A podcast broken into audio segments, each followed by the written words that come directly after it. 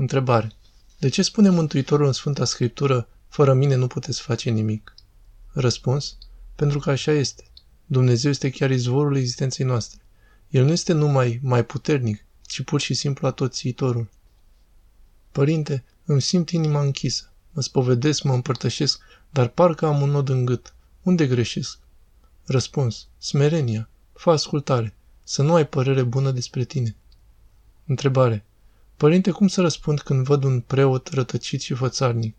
Mă înfrământă azi asta. Să rabdă așa cum și Dumnezeu îl rabdă? Răspuns. Da, însă să leviți. Dacă nu te folosești, du-te la altul, însă nu-l judeca. Zic că e pentru păcatele tale și du-te altundeva. Întrebare. Lepădarea de sine presupune și renunțarea la rațional, la logică? Răspuns. Da, însă prin depășire. Adică atunci când cineva care este validat de Dumnezeu ne spune ceva care contravine logicii noastre, ne lepădem de aceasta. Dacă e cineva care nu e validat de Dumnezeu, un copil, atunci nu. Întrebare. Părinte, cum să mă smerez și să fiu mai atentă la rugăciune? Răspuns. Fă ascultare și să nu te încarci cu multe griji și informații. Întrebare.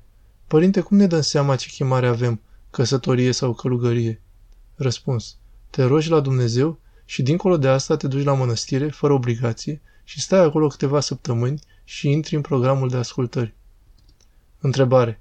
Biblia spune că Iosif s-a împreunat cu ea, Maica Domnului, și a avut copii.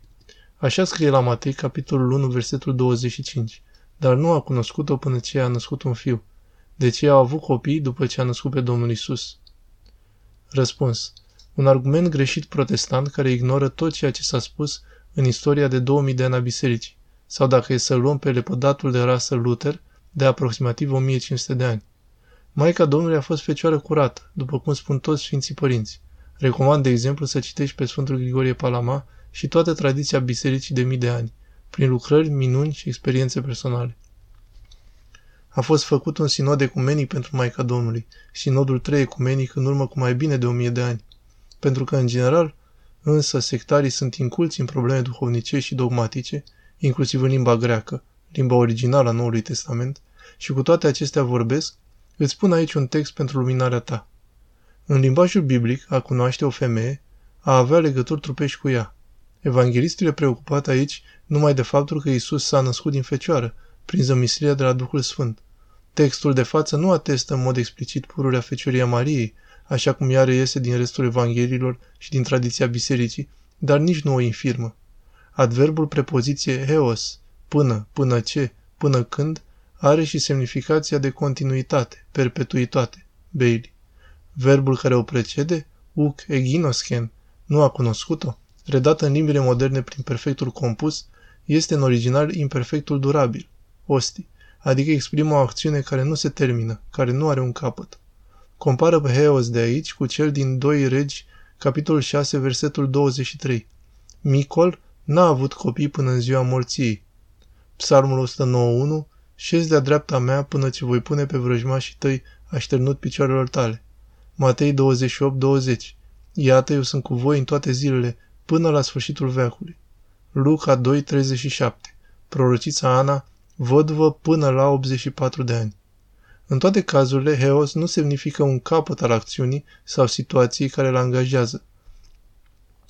Că adică Micol n-ar fi avut copii după moarte, că fiul n-ar mai fi șezut de-a dreapta tatălui după înfrângerea vrăjmașilor, că Isus n-ar mai fi cu apostolii după sfârșitul veacului, că prorocița Ana s-ar fi recăsătorit după vârsta de 84 de ani, de unde rezultă fără echivoc că textul de față nu implică o legătură maritală între Iosif și Maria, nici înainte și nici după nașterea lui Isus.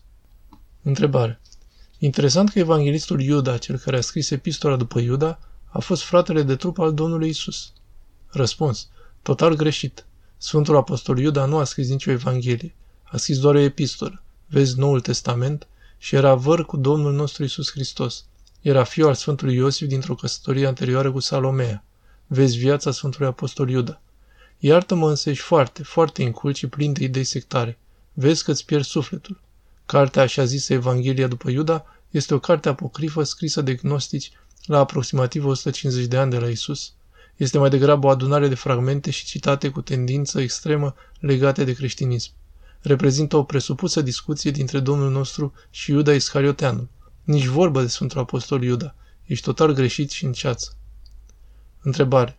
La nunta din Cana Galilei, Domnul Isus i-a spus lui Maria, mama lui, așa, Femeie, ce am eu a face cu tine? Răspuns. Iarăși greșit. Învață greaca. Chelegia aftio Iisus tiemi si gine upo iki ioramu. Se traduce așa cum am spus eu și nu cum ți se pare ție. Da, cu darul Maicii Domnului, ca monah în Sfântul Munte, cunosc greaca veche și citesc Biblia în original de mai bine de 20 de ani. Îți spun încă o dată, vezi că ești în înșelare și îți pui în pericol mântuirea sufletului tău. Întrebare. Nu știu cum să mă pocăiesc. Cad în același patim și nici nu mă smeresc. Răspuns.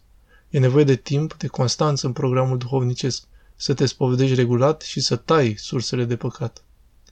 Întrebare. Fiul meu are foarte mult stres din cauza școlii și vă întreabă care ar fi calea de vindecare. Are nopți când nu poate dormi chiar. Vă rog din suflet, care ar fi soluția? Răspuns. Rugăciunea și credința în Dumnezeu. Conștiința veșniciei Lui. Să nu absolutizeze școala. Nu e sfârșitul lumii. Întrebare. Părinte, ce să fac când îmi vin gândul de a judeca pe unele persoane? Cum să procedez?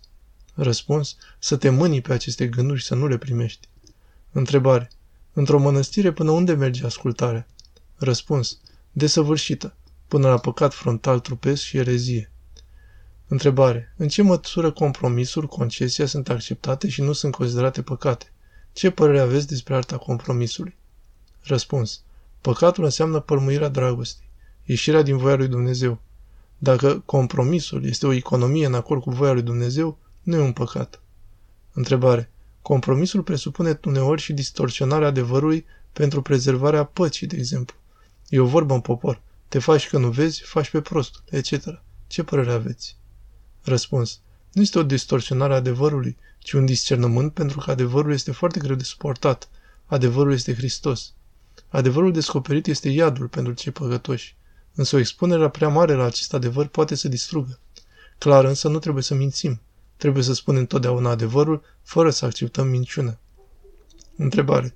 De ce omul ajunge la măsuri mari duhovnicești doar prin suferință? Răspuns. Pentru că păcatul este plăcere. Întrebare. Părinte, tare mult mi-aș dori să fiu o mamă blândă pentru cei doi copilași, dar uneori îmi pierd răbdarea. Ce pot să fac? Răspuns. Să te pregătești duhovnicește înainte cu iubire și rugăciune.